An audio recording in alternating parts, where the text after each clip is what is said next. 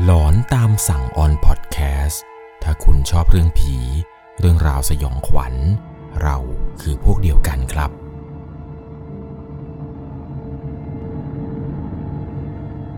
สวัสดีครับทุกคนครับ ขอต้อนรับเข้าสู่ช่วงหลอนตามสั่ง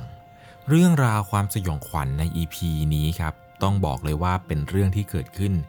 ณค่ายลูกเสือแห่งหนึ่งครับ ที่จังหวัดจุดๆๆ จังหวัดนี้เนี่ยผมขออนุญาตที่จะไม่บอกนะครับว่าเป็นภาคเหนือ ภาคกลาง หรือว่าภาคใต้นะครับ เอาเป็นว่าเรื่องราวที่เกิดขึ้นในค่ายลูกเสือแห่งนี้เนี่ยมันเกิดขึ้นที่ในจังหวัดที่มีอักษรย่อเป็นสอเสือก็แล้วกันครับ ผมขอใบให้เพียงเท่านี้จริง ๆ แต่ว่ารอบนี้เนี่ยไม่ใช่สอเสือที่เป็นภาคเหนือแล้วไปเฉลยว่าเป็นสกลนครแล้วนะครับ ใน EP นั้นเนี่ยผมพูดผิดไปจริง ๆ ครับ อันนี้ต้องขออภัยด้วย แต่เรื่องราวที่เกิดขึ้นในวันนี้ครับ ผมต้องบอกเลยครับว่า มันเป็นประสบการณ์ของผู้ฟังทางบ้านท่านหนึ่ง ที่เธอนั้นไปพบเจอมาตอนที่โรงเรียนเนี่ยได้จัดกิจกรรมไปเข้าค่ายลูกเสืออยู่ที่นั่นครับ ถึง 3 วัน 2 คืน แล้วเธอนั้นก็ดันไปพบเจอกับเรื่องราวแปลกๆ ที่เกิดขึ้นในค่ายลูกเสือแห่งนี้ ก่อนจะเข้าไปรับชมรับฟังเนี่ยผมต้องบอกก่อนเลยนะครับ ว่าเรื่องราวเรื่องนี้จะต้องใช้วิจารณญาณในการรับชมรับฟังกันให้ดี และขอความร่วมมือนะครับ ถ้าคุณรู้ว่าเรื่องราวที่ผมเล่าให้ฟังนี้ เกิดขึ้นที่ค่ายลูกเสือไหน อย่าคอมเมนต์ชื่อค่ายแห่งนั้น ใต้คลิปนี้นะครับ อย่านะครับ เรื่องราวที่ผมจะเล่าให้ฟังในต่อไปนี้เนี่ยมันเป็นเรื่องที่เกิดขึ้นจากผู้ฟังทางบ้านท่านหนึ่งจริง ๆ โดยผมขอใช้นามสมมติเธอว่าคุณนัทนะฮะคุณนัทเนี่ยได้เล่าให้ผมฟังครับว่า เธอเนี่ยคิดอยู่นานมากครับ ว่าจะเล่าเรื่องราวเรื่องนี้ให้ฟังดีไหม เพราะว่าเธอนั้นเนี่ยยังคงสงสัยอยู่ครับว่าเหตุการณ์ทั้งหมดที่จะเกิดขึ้นในต่อไปนี้เนี่ยมันมีอะไรเกิดขึ้นกับค่ายแห่งนี้หรือเปล่า เธอถึงต้องได้พบเจออะไรแบบนี้ โดยเรื่องราวเรื่องนี้ผมต้องพาทุกคนครับ ย้อนกลับไปเมื่อประมาณ 6 ปีที่แล้ว ช่วงนั้นเนี่ยโรงเรียนได้มีการจัดนักเรียนครับ ไปเข้าค่ายลูกเสือที่ค่ายแห่งหนึ่งในจังหวัดสอเสือจุดจุดจุด ค่ายแห่งนี้เป็นค่ายที่ค่อนข้างใหญ่ค่ายหนึ่งเลยแหละครับ ซึ่งไม่เพียงแต่โรงเรียนของเธอที่ไปทำกิจกรรมเข้าค่ายพักแรมกันในค่ายแห่งนี้ ยังมีอีกหลายโรงเรียนเลยครับ ตอนนั้นที่ไป เรียกได้ว่าโรงเรียนดัง ๆ แต่ละโรงเรียนเนี่ยก็มาจัดพร้อมกับโรงเรียนเธอ ตอนที่ไปถึงเนี่ยค่ายแห่งนี้มันก็ค่อนข้างที่จะใหญ่ครับ ไปถึงคุณครูก็ให้พาทุกคนนั้น เอาของลงจากรถหลังจากนั้นเนี่ยก็จะพาทุกคนครับ เดินเข้าไปยังสถานที่ที่ต้องทำกิจกรรม นั่นก็คือในตัวค่ายลูกเสือ ซึ่งตอนที่ไปถึงนี้ครับ เธอมีความรู้สึกว่ามันกระอักกระอ่วนนิดนึง มันมึนหัวเหมือนจะเป็นลมคล้ายๆกับไม่รู้ว่าตัวเองเนี่ยเมารถหรือว่าเพลียจากการเดินทางด้วยหรือเปล่า ตอนนั้นเนี่ยก็ไม่อยากจะเป็นภาระเพื่อนครับ ก็เลยยกกระเป๋าเนี่ยเดินตามคุณครูไป พอเดินไปถึงในตำแหน่งที่ทุกคนจะต้องเข้าไปยังค่ายนี้ครับ เธอได้สังเกตว่าตรงนั้นเนี่ย มันมีเหมือนกับหัวเสืออันใหญ่ ๆ เลยครับ เป็นหัวเสือที่ตั้งใหญ่สง่า แล้วลักษณะของหัวเสือนี้ครับ เหมือนกับเสือมันอ้าปาก แล้วนักเรียนทุกคนจะต้องเดินผ่านในหัวเสือเนี่ยเข้าไป เพื่อเข้าไปสู่พื้นที่จัดกิจกรรมในค่ายลูกเสือแห่งนี้ ตอนนั้นเนี่ยทุกคนก็พากันเดินจุงกระเป๋าอะไรเข้าไปกันในค่ายนี้ครับ ซึ่งระหว่างที่เดินเข้าไป มันก็จะมีเหมือนกับเป็นคุณครูหรือวิทยากรเนี่ยเขาเอาดินสอพองครับมาป้ายหน้านักเรียนทุกคนในตอนนั้นเข้าไปด้วย หลังจากนั้นเนี่ยพอทุกคนเข้าไปข้างในกันหมดแล้วครับ วิทยากรก็มีการจัดแบ่งหมู่แต่ละหมู่ออกไปครับ หมู่นี้ก็ไปอยู่ตรงนี้เข้าแถวกันเป็นหมู่โอ้ตอนนั้นที่เธอบอกว่าเข้าไปเห็นเนี่ยคือนักเรียนที่มาเข้าค่ายวันนี้เนี่ยเยอะจริง ๆ ครับ จนไม่คิดว่าเรื่องราวหลอนๆเนี่ยมันจะเกิดขึ้นได้ด้วยซ้ำไป เพราะเนื่องจากว่านักเรียนที่มาแต่ละคนนี้ครับดูแล้วเนี่ยน่าจะเป็นนักเรียนต่างถิ่นต่างที่ที่มารวมกันมากครับในวันนี้ ตอนนั้นก็มีการแยกหมู่อะไรไป เธอก็ได้อยู่หมู่หมู่หนึ่งครับของกลุ่มเนตรนารี หลังจากนั้นครับวิทยากรเนี่ยก็บอกให้คุณครูครับ พานักเรียนแต่ละหมู่นี้ไปเข้าที่พักกัน ตอนนั้นเธอก็เดินตามคุณครูคนหนึ่งไปครับ ซึ่งเป็นคุณครูที่ประจำหมู่ของเธอ ก็พากันเดินตามไปครับ เดินตามคุณครูท่านนี้ไป ระหว่างทางที่เดินเข้าไปเนี่ยมันก็จะมีเนตรนารีอีกประมาณ 2 หมู่ครับแล้วคุณครูอีก 2 คนที่เป็นครูประจำแต่ละหมู่ เดินตามกันมาทั้งหมด 3 แถว ก็พากันเดินไปเดินเดิน แถวทางซ้ายของเธอเป็นอีกหมู่หนึ่งเนี่ยก็ฉีกซ้ายออกไป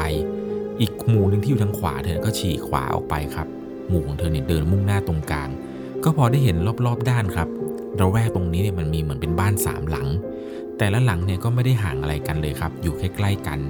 หมู่ของเธอเนี่ยได้บ้านหลังตรงกลางครับ ส่วนอีกสองหมู่เนี่ยอยู่ซ้ายแล้วก็อยู่ขวา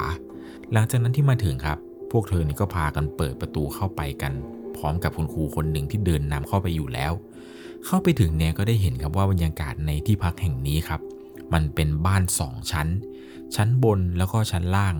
ซึ่งชั้นล่างนี้ครับ มันจะไม่มีเป็นเตียงอะไรเลยนะครับ คือทางค่ายเนี่ยเขาได้ออกแบบในการทำปูนหล่อปูนขึ้นมาครับ เป็นเหมือนเอ่อเป็นเหมือนแท่นปูนอะไรขึ้นมาแล้วก็เหมือนกับจะเอาที่นอนเนี่ยนะครับ มาปูบนแท่นปูนเอาไว้เป็นที่นอนให้กับนักเรียนทุกๆคน ซึ่งในระหว่างที่ทุกคนกำลังหาที่หลับที่นอนกันนี้ครับมันมีเพื่อนเธอคนหนึ่งที่ชื่อว่าฟ้า อันนี้ผมขอสมมติชื่อให้นะครับว่าชื่อฟ้ากำลังจะเดินขึ้นไปชั้นสองครับ เพราะว่าฟ้าบอกว่าที่ข้างล่างเนี่ยไม่ค่อยเหมาะ เธออยากนอนข้างบน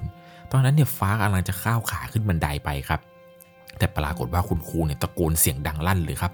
หยุด ฟ้าเนี่ยหยุดครับ พร้อมกับหันมา คุณครูดุเธอครับว่าอย่าขึ้นไปชั้นสองลงมาเดี๋ยวนี้ หลังจากนั้นเนี่ยฟ้าก็รู้สึกว่าตัวเองเนี่ยทำอะไรผิดหรือเปล่า ก็ค่อยๆ ถอยหลังลงมาครับ และหลังจากนั้นคุณครูก็พูดต่อเลยครับว่า ครูขอสั่งห้ามนักเรียนทุกคนนะ ห้ามขึ้นไปบนชั้นสองโดยเด็ดขาด ไม่ว่าอะไรจะเกิดขึ้นก็ตาม อย่าขึ้นไปบนชั้นสองนี่เป็นคำสั่ง ตอนนั้นทุกคนกลัวมากครับ กลัวกับสิ่งที่อาจารย์คนนี้พูด ไม่รู้ว่าข้างบนเนี่ยมันมีอะไร มองขึ้นไปเนี่ยไม่เห็นครับ มันมืดสนิท หลังจากนั้นทุกคนก็ไม่อยากจะสนใจอะไรแบบนี้ครับ ทุกคนก็พากันเก็บข้าวเก็บของ แล้วก็เตรียมที่จะออกไปทำกิจกรรมกัน วันแรกที่มาถึงเนี่ยก็มีการไปเข้าฐานกิจกรรมครับฐานกิจกรรมที่คุณครูเตรียมไว้ให้เนี่ยมันก็จะมีหลายฐานมากมาย เช่นฐานเดินทางไกล ฐานทดสอบความกล้า ฐานกระโดดไกล ฐานเดินห่วงยางข้ามน้ำโอ้เยอะแยะมากมายครับ ตามภาษาค่ายลูกเสือ ซึ่งถ้าใครได้ไปเข้าค่ายลูกเสือเนี่ยก็จะพอซึมซับบรรยากาศนั้นมาได้ มันเป็นอะไรที่สนุกครับ เวลาไปทำกิจกรรมร่วมกันกับเพื่อนๆเนี่ย มันสนุกสนานมันเฮฮาเรียกเสียงหัวเราะเรียกเสียงเฮฮาอะไรได้หลากหลายเลยแหละครับเรียกได้ว่าเป็นกิจกรรมกิจกรรมหนึ่ง ที่สารสัมพันธ์กลุ่มเพื่อน ถ้าไม่รักกันเนี่ยก็เกลียดกันไปเลยครับ กิจกรรมนี้ หลังจากที่ทำกิจกรรมอะไรกันมาทั้งวันนี้ครับ คุณครูเนี่ยก็ทุกคนนะครับ กลับมาอาบน้ำอาบท่า เพื่อเตรียมตัวที่จะเข้านอนกัน โดยในค่ำคืนนี้เนี่ยทุกคนได้ไปอาบน้ำกันอยู่ที่โรงอาบน้ำแห่งหนึ่งครับ ที่มันไม่ได้อยู่ไกลจากที่พักพวกเธอเลย ในระหว่างที่กำลังอาบน้ำกันไปอย่างสนุกสนานนี้แหละครับ ทุกคนเนี่ยก็พากันคุยกันครับว่า ไม่รู้ว่าพรุ่งนี้เนี่ยกิจกรรมจะเป็นอย่างไร มีอะไรสนุกสนุกรอพวกเราอยู่ หลังจากที่ทุกคนอาบน้ำอะไรกันอย่างสนุกสนานจนเสร็จเรียบร้อยนี้ครับ ก็พากันเปลี่ยนชุดนอนอะไร เตรียมตัวที่จะเข้านอน โดยในค่ำคืนนี้ครับพวกเธอเนี่ยก็เข้านอนกันไป ในหมู่ของเธอเนี่ยเข้าหลับเข้านอนกันไวมากแต่ละคน ทุกคนเนี่ยพากันนอนหลับสนิทครับ ไม่มีใครโกรน ไม่มีใครส่งเสียงอะไรโบกเวกโวยวาย จะมีก็แต่เสียงซุบซิบนินทากันก่อนเข้านอนครับ ที่กลุ่มเพื่อนเนี่ยพากันคุยกันว่า หนุ่มๆหมู่นู้นเนี่ยหน้าตาดีเนาะเขาชื่ออะไรเขามีแฟนอะไรกันหรือยัง มันก็เป็นเรื่องธรรมดาครับที่เด็กผู้หญิงเนี่ยจะคุยกันก่อนเข้านอน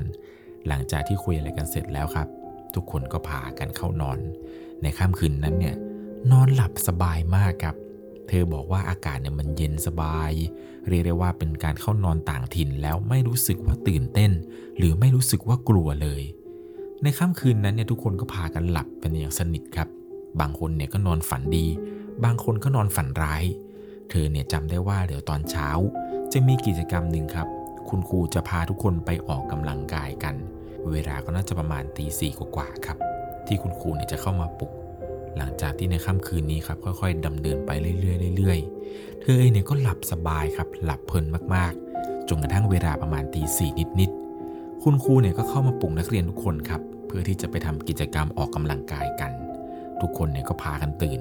เพื่อนเนี่ยก็เขย่าตัวเธอครับบอกให้ตื่นให้ตื่น แต่เธอเนี่ยเป็นคนที่ตื่นยากมากๆครับคนหนึ่ง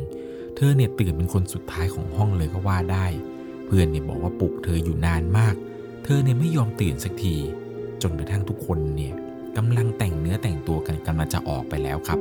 อยู่ดีๆ เธอก็สะดุ้งตื่นขึ้นมาพอเธอตื่นขึ้นมาครับ เห็นทุกคนเนี่ยแต่งตัวกันเรียบร้อยหมดแล้ว เธอก็ถามเขาว่า เฮ้ย จะไปไหนกันน่ะ เพื่อนก็บอกว่านี่จะไปออกกำลังกายกันแล้วครูมาตามแล้วเนี่ย เราเลยเวลามานานแล้ว เธอเนี่ยก็ตกใจครับ เพราะว่าตัวเองนั้นกว่าจะตื่นเนี่ยคนสุดท้ายเลย หลังจากนั้นเนี่ยเธอก็รีบแต่งตัวตามเพื่อนไปครับ อในระหว่างที่ทุกคนกำลังเดินมุ่งหน้าไปยังลานออกกำลังกาย ก็มีเพื่อนคนหนึ่งครับ ที่เธอนั้นสนิทสนมพอสมควร ก็ได้ถามเพื่อนครับว่า มึง ตอนสุดท้ายอะมึงปลุกกูหรือเปล่าวะทำไมมึงปลุกกูแรงจัง เพื่อนคนนี้ครับ เป็นคนหนึ่งที่นอนอยู่ข้างๆเธอ มันบอกกับเธอว่าเขาเนี่ยไม่ได้เขย่าตัวเธอตอนเมื่อกี้ครับ มันบอกว่ามันปลุกเธอตั้งนานแล้ว ตั้งแต่คุณครูเข้ามา และหลังจากนั้นเนี่ยพอมันรู้ว่าปลุกเธอไม่ตื่นมันก็เลยไม่ได้ปลุก แล้วก็ไม่มีเพื่อนคนไหนเนี่ยครับ เข้าไปยุ่งกับเธอเลย ปล่อยให้เธอนอนอยู่อย่างนั้นนั่นแหละครับ พอรู้ว่าปลุกยังไงก็ปลุกไม่ตื่น ถ้านอนหลับลึกกันขนาดนี้ เธอเนี่ยก็ไม่เชื่อครับ เพราะเธอบอกว่าตอนที่เธอตื่นขึ้นมาเนี่ย เธอมีความรู้สึกว่ามีใครบางคนเนี่ยมาสะกิดสะกิดตัวเธอ แล้วก็เขย่าตัวเธอแบบเขย่าตัวแรงมาก จนเธอต้องสะดุ้งตื่นขึ้นมานี่แหละครับเรียกได้ว่าเธอนั้นตกใจกับการปลุกในครั้งนี้ พอเพื่อนได้ฟังเช่นนั้นครับ เพื่อนก็บอกว่า เออ ไม่อะกูไม่ได้ปลุกมึงขนาดนั้น กูปลุกมึงตั้งนานแล้ว หลังจากนั้นครับเธอก็เดินตามเพื่อนไปด้วยความสงสัย ว่าเรื่องราวเมื่อกี้มันเกิดอะไรขึ้น ในระหว่างที่เธอกำลังเดินไปออกกำลังกายกับเพื่อนนี้ครับ เธอก็ยังคงคิดแล้วก็สงสัยอยู่ว่า เมื่อกี้มันมันเกิดได้ยังไง ระหว่างทางเดินไปเธอก็มีความรู้สึกว่ามันเหมือนกับมีอะไรนั้น มองเธออยู่ตลอดเวลา คล้ายๆ กับว่ามีสายตาคู่หนึ่งครับ มองเธอจากทางซ้าย แล้วก็มีสายตาอีกคู่หนึ่งครับ มองเธอจากด้านหลัง เธอเนี่ยพยายามหันไปตลอด แต่ก็ไม่ได้พบเจอว่ามีใครในแอบมองเธออยู่เลย จนกระทั่งเธอนั้นรู้สึกว่าสงสัย น่าจะคิดไปเองมั้ง อาจจะเป็นเพราะว่าเราเนี่ยเพิ่งจะตื่น หรือก็จะเป็นเพราะว่าเราเนี่ยสะดุ้งตื่นก็เลยแบบว่าตกใจแบบขวัญมันเสียอะไรนิดๆหน่อยๆอะไรประมาณนี้หรือเปล่า ก็พากันเดินไปทำกิจกรรมออกกำลังกายกันไปตามปกติ หลังจากที่ออกกำลังกายอะไรกันเสร็จแล้วครับ พวกคุณครูเนี่ยก็ปล่อยให้นักเรียนทุกคนไปอาบน้ำอาบท่า แล้วก็ทำธุระส่วนตัวอะไร เดี๋ยวเสร็จแล้วเนี่ยจะพาไปกินข้าวกัน ตอนนั้นหลังจากที่ไปออกกำลังกายอะไรกันเสร็จครับ ก็พากันเดินกลับไปอาบน้ำที่โรงนอน อาบน้ำอาบท่ากันเสร็จปุ๊บเนี่ยก็เตรียมตัวที่จะไปกินข้าว แล้วก็ไปทำกิจกรรมกันครับ ซึ่งกิจกรรมในวันนี้ที่ต้องทำคือ เป็นการเข้าฐานต่อจากวันแรกครับ ซึ่งฐานในวันนี้เนี่ยจะเป็นฐานเดินป่าวันนี้เนี่ยเป็นการเดินเข้าป่าที่ค่อนข้างที่จะไกลพอสมควรครับ เป็นการเดินขึ้นเขาลัดเลาะอะไรกันไป ซึ่งในป่าเนี่ยก็ยังมีฐานอีกเล็ก ๆ ที่เป็นฐานย่อยครับ ที่นักเรียนทุกคนต้องเข้าไป หนึ่งในนั้นเนี่ยมันจะมีอยู่ฐานหนึ่งที่คล้ายๆ กับผู้คุณครูวิทยากรเนี่ยเอาลงศพปลอมๆครับไปตั้งเอาไว้ ให้นักเรียนเนี่ยมาแกล้งแบบพนมมือท่องสวดคาถาอะไรบางอย่าง แล้วก็มีผีเนี่ยครับโผล่เด้งขึ้นมา จนทำนักเรียนทุกคนนั้นตกใจกัน เรียกได้ว่าเป็นฐานที่เธอเนี่ยสะดุ้งกับเพื่อนๆหลายคนเลยแหละครับ หลังจากเสร็จกิจกรรมเดินป่าอะไรกันมาแล้ว คุณครูก็จะนักเรียนทุกคนครับไปอาบน้ำอาบท่ากันเช่นเดิม เธอเองเนี่ยก็ไปอาบน้ำเพื่อที่จะรอทำกิจกรรมรอบกองไฟ ซึ่งในรอบกองไฟในค่ำคืนนี้เนี่ยครับหมู่ของเธอเนี่ยจะมีการแสดงละคร และหมู่ของคนอื่นเนี่ยก็จะมีการแสดงกิจกรรมอะไรหลาย ๆ อย่างเช่นเดียวกัน หมู่ของเธอเนี่ยจะแสดงละครอยู่เรื่องหนึ่งครับ ชื่อเรื่องว่าหนูน้อยหมวกแดง คุณครูเนี่ยได้สั่งเอาไว้ครับว่านักเรียนทุกคนถ้าเกิดจะแสดงเนี่ยหมู่ไหนก็ตามนะครับ อย่าเล่นเรื่องผี แล้วก็อย่าเอาเรื่องเกี่ยวกับสถาบันมาเล่น หรือเรื่องที่มันไม่สมควรอะไรเนี่ย18 บวกอะไรเนี่ยอย่าเอามาโดยเด็ดขาด และด้วยความที่ว่าหมู่ของเธอเนี่ยแสดงแต่เรื่องน่ารักน่ารักครับ ซึ่งเพื่อนๆทุกคนในหมู่เนี่ยจะเป็นนักแสดงและจะมีเธอครับเป็นคนคอยพากเสียงให้ ตอนนั้นในหมู่ของเธอแสดงได้ดีมากครับสร้างความประทับใจให้กับเพื่อนๆหลาย ๆ โรงเรียนที่ได้มารับชมกัน พอหลังจากที่จบการแสดงในค่ำคืนนั้นจนหมด มันก็จะมีกิจกรรมร้องเพลงอะไรต่างๆ นานา ช่วงที่เขาปล่อยให้ทุกคนเนี่ยไปเข้าไปนอนกันครับ ก็จะมีการร้องเพลงลูกเสือรอบกองไฟ แล้วก็จะมีการสวดมนต์อะไรกันก่อนเข้านอน ซึ่งเธอเองเนี่ยเป็นคนนำสวดมนต์ด้วยครับในค่ำคืนนั้น ในระหว่างที่เธอกำลังนำสวดอยู่ เธอก็เผลอมองขึ้นไปบนฟ้าครับ ซึ่งเธอเห็นว่าวันนี้ พระจันทร์เนี่ยสีแปลกๆแต่มันก็ไม่ได้แบบว่าเป็นเชิงพระจันทร์สีเลือดนะครับ แต่แค่ว่าพระจันทร์ในวันนี้เนี่ยสีมันแดงๆส้มๆ แบบผิดปกติ หลังจากที่สวดเสร็จนี้ ก็มีการปล่อยนักเรียนทุกคนนะครับ เข้าไปนอนกันตามลงนอน หมู่ของเธอเนี่ยก็พากันเดินกันไปครับเข้าไปนอนอย่างบ้านหลังตรงกลางค่ำคืนนี้เนี่ยเธอง่วงมากๆ และหวังว่าจะนอนหลับไวแล้วก็นอนหลับสนิทเหมือนกับค่ำคืนที่ผ่านมา โดยในค่ำคืนนี้ก็จะเป็นคืนสุดท้ายครับ ที่จะได้นอนอยู่ที่ค่ายแห่งนี้ โดยปกติแล้วครับ เธอเองเนี่ยจะไม่ได้เป็นคนที่ตื่นกลางดึกเลย เพราะว่าเธอหลับลึกมากๆ แต่ในค่ำคืนนี้ครับ อยู่ดีๆ เธอต้องตื่นกลางดึก เพราะได้ยินเสียงคนเปิดประตูครับ เป็นเสียงเปิดประตูจากหน้าบ้าน เสียงเปิดประตูดังแอดออกไป เธอก็เลยตื่นขึ้นมาครับ แล้วก็ลุกขึ้นนั่ง เพราะตอนนั้นเนี่ยเป็นจังหวะที่เธอนั้นปวดฉี่พอดีด้วย คิดว่าสงสัยเพื่อนจะไปเข้าห้องน้ำอย่างน้อยๆเนี่ยไปกับเพื่อนคนนี้ น่าจะปลอดภัยครับ เธอก็เลยลุกขึ้นนั่ง แล้วก็มองไปยังตรงประตูครับ ปากว่าก็ได้เห็นครับว่าประตูเนี่ยมันค่อยๆถูกเปิดออก แล้วเหมือนกับมีใครบางคน พิ่งจะเดินออกไป ประตูเนี่ยกำลังจะปิดกลับที่เดิม เธอเลยตัดสินใจลุกขึ้นครับออกจากจุดตำแหน่งที่นอนอยู่ แล้วก็เดินมุ่งหน้าไปยังประตูหน้าบ้าน โดยคิดในใจครับว่าอย่างน้อยๆเนี่ยไปกับเพื่อนคนนี้ก็น่าจะดีกว่าไปคนเดียวหรือวะในระหว่างนั้นที่เธอกำลังเดินออกไปกำลังจะไปเข้าห้องน้ำครับ นึกขึ้นได้ครับว่าเฮ้ยถ้าเกิดว่าคนที่ออกไป ไม่ใช่เพื่อนเราล่ะ แต่เป็นเรื่องของสิ่งที่มองไม่เห็นจะทำอย่างไรตอนนั้นเธอก็ด้วยความที่ว่าคิดอยู่นานครับ จะปลุกเพื่อนไปดีไหม แต่ก็ไม่กล้าครับ ไม่กล้าจะไปปลุกเพื่อนกลัวมันจะด่า เพราะว่าวันนี้ทุกคนเนี่ยทำกิจกรรมกันหนักแล้วก็สนุกมาก คิดอยู่นะว่าจะไปหรือไม่ไปดี จนสุดท้ายครับตัดสินใจว่าเฮ้ยไม่ไปดีกว่า กลับไปนอนที่เดิมดีกว่า ตอนนั้นเนเธอตัดสินใจเดินกลับมาที่นอนที่เดิมครับ แล้วก็ห่มผ้า ในหัวยังคิดเสมอเลยครับว่า แล้วเมื่อกี้ใครวะที่ออกไป เธอเลยลุกขึ้นมานั่งอีกครั้งหนึ่งครับ ค่อยๆ หลับตาแล้วก็ลืมตามาใหม่ เพื่อให้ดวงตาของเธอนั้น ชินกับความมืด แล้วก็นับเพื่อนแต่ละคนในห้องครับ ว่ามีใครยังอยู่ครบกันไหม ก็นับไปตั้งแต่คนแรกเลยครับ ที่นอนฝั่งตรงข้าม 1 2 3 4 5 6 7 แล้วก็วนจนมาแถวเธอกับ 9 8 7 ทุกคนยังนอนอยู่ที่เดิม ตอนนั้นเธอค่อนข้างที่จะมั่นใจครับว่าไอสิ่งที่เห็นเมื่อสักครู่นี้ว่ามีคนเดินออกไป ไม่ใช่เพื่อนอย่างแน่นอน เธอรู้สึกโชคดีมากครับที่ตัดสินใจถูกไม่ได้เดินตามออกไป ค่ำคืนนี้เนี่ยเธอกลัวมาก เธอนอนคุมโปงอยู่ในห้องกับเพื่อนๆ ผ่านไปประมาณ 5 นาที อยู่ดีๆ มันก็มีภาพภาพหนึ่งครับโผล่เข้ามาในหัวของเธอ ตอนนั้นเนี่ยจำไม่ได้ว่าตัวเองเนี่ยหลับอยู่หรือว่าเป็นกึ่งหลับกึ่งตื่น เธอได้เห็นนิมิตภาพภาพหนึ่งครับ มันเป็นภาพเหตุการณ์กิจกรรมรอบกองไฟ คนที่กำลังแสดงรอบกองไฟนี้ ลักษณะการแต่งกาย เสื้อผ้า ไม่ได้เหมือนกับพวกเธอเลยครับ บางคนใส่ชุดแบบนักรบโบราณ บางคนใส่แต่กางเกง เขากำลังร่ายรำรอบกองไฟกันครับ ด้วยท่าทีที่แปลกๆ หลังจากที่พวกเขากำลังร่ายรำกันอยู่ ร่างกายเขาก็ค่อยบิดบิดๆเบี้ยวเบี้ยวๆรำกันด้วยเพลงแปลกๆครับ เป็นเพลงที่ค่อนข้างที่จะสมัยก่อนแล้วก็โบราณมาก เธอเนี่ยได้ฟังแล้วก็ขนลุกไป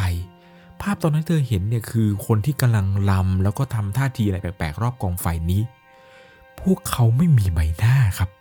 เป็นใบหน้ามืดๆแบบหน้ามืดสนิท แล้วมันก็มีหนึ่งในนั้นครับหนึ่งในคนที่กำลังลำอยู่รอบกองไฟพูดขึ้นมากับเธอครับว่า มาแอบดูเหรอ ตอนนั้นเธอสะดุ้งครับ แล้วก็ตื่นขึ้นมา ปรากฏว่าทั้งหมดที่เธอนั้นเห็นเมื่อสักครู่นี้ มันเป็นความฝัน เป็นฝันที่เหมือนจริงมากพอเธอตื่นเช่นนี้ครับความรู้สึกที่ปวดอยากจะเข้าห้องน้ำเนี่ยมันก็กลับมาอีกครั้ง ก็เลยทำการปลุกเพื่อนอีกสองคนครับที่นอนอยู่ข้างๆ ปลุกเพื่อนครับว่าไปไปไปไปเข้าห้องน้ำเป็นเพื่อนหน่อยไปข้างเพื่อนหน่อยและด้วยความที่ว่าเพื่อนสองคนนี้เนี่ยปกติเป็นคนที่ตื่นง่ายมากครับ แต่วันนี้เนี่ยตอนที่ปลุก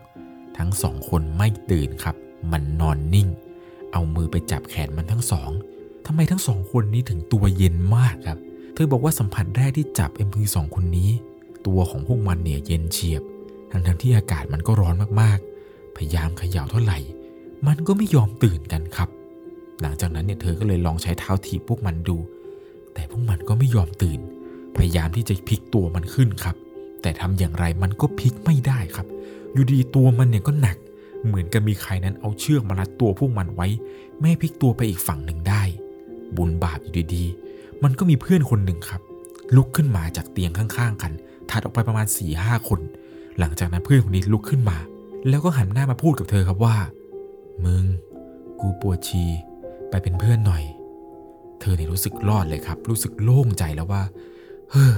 ไอสองคนนี้แม่งใช้การไม่ได้เลย อย่างน้อยก็มีคนหนึ่งนี่แหละว่าที่จะตื่นไปเป็นเพื่อนเธอ ตอนนั้นเนี่ยก็ลุกไปเข้าห้องน้ำกับเพื่อนนั่นครับ หลังจากนั้นก็พากันเดินออกไปกันสองคน ในระหว่างทางที่เดินไปนี้ เพื่อนมันก็บอกกับเธอครับว่ามึง กูฝันไม่ดีเลยว่ะ กูฝันว่า เธอรีบเอามือไปปิดปากเพื่อนครับ แล้วบอกว่ามึงค่อยเล่าพรุ่งนี้ เดี๋ยวค่อยเล่า คืนนี้ไม่น่าเหมาะ เรารีบไปเข้าห้องน้ำมารีบกลับมันดีกว่า หลังจากนั้นครับเธอกับเพื่อนเนี่ยก็พากันเดินไปเข้าห้องน้ำพอเสร็จธุระอะไรเรียบร้อยแล้วปุ๊บเนี่ย เธอก็มายืนรอเพื่อนอยู่ที่หน้าห้องน้ำครับ ก็ยืนรออยู่ แล้วก็รออยู่อย่างนั้นนะครับ เพื่อนก็ยังไม่ออกมาสักที ก็เลยตะโกนถามว่าเสร็จยังเสร็จยังจะเข้านอนแล้ว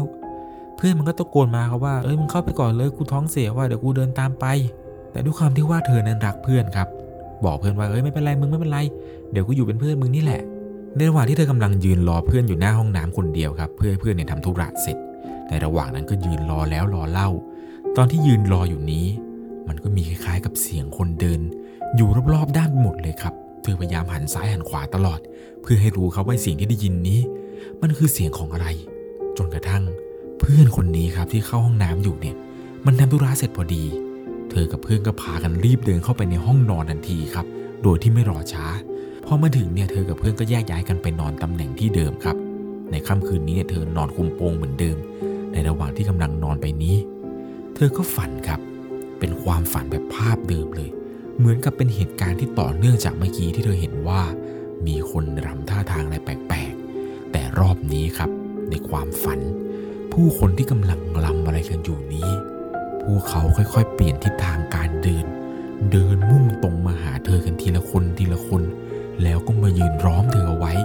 คนเนี่ยพูดกับเธอครับว่า สนุกไหม เป็นอย่างไรบ้าง ตอนนั้นเนี่ยเธอตกใจมากครับ จนเธอนั้นรู้สึกจะดุ้งตื่นขึ้นมาจากการโดนปลุก พอเธอตื่นขึ้นมาครับ เธอก็เหงื่อแตก หายใจหอบเหนื่อยมาก แล้วก็หันไปหาเพื่อนอีกสองคนครับว่ามันทำอะไรกันอยู่ ปรากฏว่าเพื่อนสองคนเนี่ยกำลังนั่งพับผ้าห่มอะไรกัน เธอก็บอกเพื่อนว่าเมื่อคืนเนี่ยปลุกเท่าไหร่ก็ไม่ยอมตื่นเลยจะไปเข้าห้องน้ำไอ้เพื่อนสองคนนี้ครับ มันหันมาพูดกับเธอว่า มึงบ้าเปล่า กูไม่รู้สึกตัวอะไรเลยมึงบ้าหรือเปล่า ตอนนั้นเนี่ยเธองงครับ กับเหตุการณ์ที่เจอ ไม่รู้ว่าทำไมเพื่อนถึงพูดแบบนี้ หลังจากนั้นเธอก็ลุกไปอาบน้ำเก็บข้าวเก็บของกัน เพราะว่าวันนี้เนี่ยต้องเดินทางกลับบ้านกันแล้วครับ ตอนนั้นเองเนี่ยเธอก็นึกขึ้นได้ครับว่ามันมีผ้าขนหนูผืนหนึ่งที่เธอนั้นเอาไปตากเอาไว้ หลังจากนั้นเนี่ยเธอก็มุ่งหน้าเดินไปเก็บผ้าขนหนูผืนนั้น เพื่อที่จะเอามาใส่กระเป๋าแล้วจะได้เดินทางกลับบ้านกัน ในระหว่างที่เธอกำลังเดินไปเก็บผ้าขนหนูที่เธอไปตากไว้นี้เนี่ย ซึ่งราวที่เธอไปตากนี้ครับมันเป็นราวที่แยกออกมาจากเพื่อนทุกคนอีกทีหนึ่งเพราะว่าในค่ำคืนแรกครับ เธอเนี่ยเอาไปตากเอาไว้แล้วเหมือนกับว่ามีคนขโมยผ้าเธอไปใช้ จนเธอเนี่ยจับได้ครับ แล้วก็เอามาคืนค่ำคืนที่สองที่เธอต้องอาบน้ำเนี่ยเธอรู้สึกว่ามันไม่ปลอดภัยครับถ้าไปตากที่เดิม ก็เลยไปตากอยู่อีกที่ที่หนึ่งมันเป็นราวของบ้านข้างๆกัน ซึ่งเป็นบ้านที่ไม่มีใครพักอาศัยอยู่ครับคล้ายๆกับว่าเป็นที่เก็บของ ตรงนั้นเนี่ยไม่มีคนนอนอยู่เธอก็เลยเอาไปตากไว้ ระหว่างที่เธอกำลังเดินไปหยิบผ้าขนหนูที่เธอตากเอาไว้นั้น เธอก็เงยหน้าขึ้นมาเพื่อที่จะมาดึงผ้าขนหนูที่เธอตาก แต่ปรากฏว่าในจังหวะที่เธอเงยขึ้นมา เธอเห็นว่ามีผู้หญิงคนหนึ่งครับ ผมเนี่ยยาวเลย ใส่ชุดขาว ยืนก้มหน้ามองเธออยู่อย่างนั้นครับ ซึ่งสิ่งที่เธอเห็นนี้เป็นไปไม่ได้ครับ ถ้าจะเป็นคน เพราะบ้านหลังนี้มันไม่มีใครอยู่ เธอเนี่ยยืนจ้องหน้ากับผู้หญิงคนนี้ นานพอสมควร จนเหมือนกับว่าเพื่อนเนี่ยเดินมาสะกิดถามเขาว่าเฮ้ยมึงดูอะไร เธอเนี่ยก็หันมาหาเพื่อน แล้วก็หันกลับไปปรากฏว่าผู้หญิงคนนั้นครับที่เห็นเนี่ยหายไป หายไปอย่างไรล่องรอยเลยครับ ไม่รู้ว่าผู้หญิงคนนั้นคือใคร เธอเนี่ยไม่กล้าเล่าให้กับเพื่อนฟัง เพื่อนเนี่ยก็บอกว่าเฮ้ยมึงยืนทำอะไรตั้งนานเลยไปไปไปไปไปเพื่อนเขารอกันอยู่ หลังจากนั้นครับ เธอก็เดินออกมาจากจุดจุดนั้น แล้วก็เดินตามเพื่อนไป เก็บข้าวเก็บของ แล้วก็ไปรวมกันอยู่ที่ลานกิจกรรม คุณครูกับวิทยากรเนี่ยก็ได้มีการพูดคุยกัน มีการอำลากัน แล้วก็ทำพิธีปิดกิจกรรมรอบกองไฟปิดค่ายลูกเสืออะไรค่ายนี้ เพื่อที่จะทุกคนนั้นเตรียมตัวกลับบ้านกัน หลังจากจบกิจกรรมทุกคนเนี่ยก็จะมาร้องเพลงสามัคคีชุมนุมครับ พวกเราเรามาชุมนุมอะไรเนี่ยร้องกันไปจนจบแต่แล้วก็พากันแยกย้ายขึ้นรถ ในระหว่างที่เธอกำลังนั่งรถออกจากค่ายแห่งนี้ครับ มันมีอยู่เรื่องหนึ่งที่เธอรู้สึกว่าแปลกอยู่เหมือนกัน ตอนขามาเนี่ยเธอเห็นว่าหน้าค่ายครับ มันมีรูปปั้นเด็กสองคนยืนอยู่ ลักษณะที่เธอเห็นตอนเข้ามาเนี่ยคือเด็กสองคนนี้ครับรูปปั้นนี้เนี่ยยิ้มแฉ่งเลย แต่ขากลับวันนี้ครับ เธอไปสังเกตเห็นอีกครั้งหนึ่งครับว่า รูปปั้นเด็กสองคนที่เธอเห็นในวันแรกที่มาถึง มันแปลกไป เพราะว่าขากลับครับ รูปปั้นเด็กสองคนที่เธอเห็น รอบนี้ ลักษณะของเด็กสองคนนั้น ไม่ยิ้ม แล้วก็แววตาเนี่ยดูเหมือนจะโกรธ ซึ่งเธอเองเนี่ยตกใจมากครับกับสิ่งที่เห็นพราะตอนวันแรกที่มา เธอยังคุยกับเพื่อนอยู่เลยครับว่า รูปปั้นเด็กสองคนนี้ น่ารักเนอะแต่พอวันนั้นที่เกิดเรื่องราวแปลกๆ รวมไปถึงเพื่อนคนหนึ่งที่ว่าจะเล่าให้ฟังด้วยเนี่ย เธอลืมไปเลยครับจำไม่ได้ครับว่าเพื่อนบอกว่าเดี๋ยวจะเล่าความฝันอะไรให้ฟัง เธอก็เดินไปหาเพื่อนคนนั้นในระหว่างที่กำลังนั่งรถกลับบ้านกันนี่แหละครับ เพื่อนก็เล่าให้ฟังครับว่า ได้ขึ้นไปเดินเล่นอยู่บนชั้นสองของบ้านหลังนั้น บ้านหลังที่ทุกคนกำลังนอนอยู่ ในระหว่างที่กำลังเดินขึ้นไปนี้ครับ เพื่อนบอกว่าในความฝันเนี่ย บ้านหลังนี้สว่างสวัย แล้วมันก็มีเด็กสองคนครับ มาชวนให้ขึ้นมาเล่นข้างบน โดยบอกกับเธอว่าข้างบนนี้สนุกนะ มีของเล่นเยอะแยะเลย เธอก็ได้มีการเดินตามเด็กสองคนนี้ขึ้นไปครับ ตอนนั้นที่สังเกตเห็นเนี่ยเด็กสองคนนี้เนี่ยแต่งตัวดูหมอมแมมมากครับ คล้ายๆ กับเป็นชุดลูกเสือที่แบบว่าเปื้อนโคลนเปื้อนดิน อีกคนนึงเนี่ยดูเหมือนกับสภาพเป็นเด็กที่แบบตัวเปียกเลยครับ เหมือนกับเล่นน้ำมาแล้วเพิ่งจะขึ้นจากน้ำอะไรอย่างนั้นสองคนนี้เนี่ยก็พาเธอครับเดินวนไปวนมาอยู่บนชั้นสองจนเธอมีความรู้สึกว่าอยากจะลงไปหาเพื่อนๆกันแล้ว แต่ในเด็กสองคนนั้นครับ คนหนึ่งจับแขนข้างซ้าย อีกคนหนึ่งจับแขนข้างขวา ไม่ยอมให้เธอลงครับ เธอไม่สามารถลงจากบ้านหลังนี้ได้ จนเธอร้องดิ้นวยวายร้องไห้ร้องร้องทุกอย่าง จนเหมือนกับว่าจะสะดุ้งตื่นขึ้นมานั่นแหละครับ เป็นจังหวะเดียวกันกับที่เธอนั้น ตื่นขึ้นมาเพื่อจะไปเข้าห้องน้ำแล้วหันมาเจอว่าเธอนั้นกำลังตื่นอยู่พอดี เรียกได้ว่าเป็นประสบการณ์สยองขวัญที่เจอในค่ายแห่งนี้ เธอเองเนี่ยบอกว่าไม่คิดเลยครับ ว่าการไปเข้าค่ายที่ค่ายนั้นเนี่ยจะเจอเรื่องราวแปลกๆแบบนี้ได้ เรียกได้ว่าเป็นประสบการณ์สยองขวัญที่พบเจอมาหนักมากครับ กับการไปเจอผีในค่ายลูกเสือ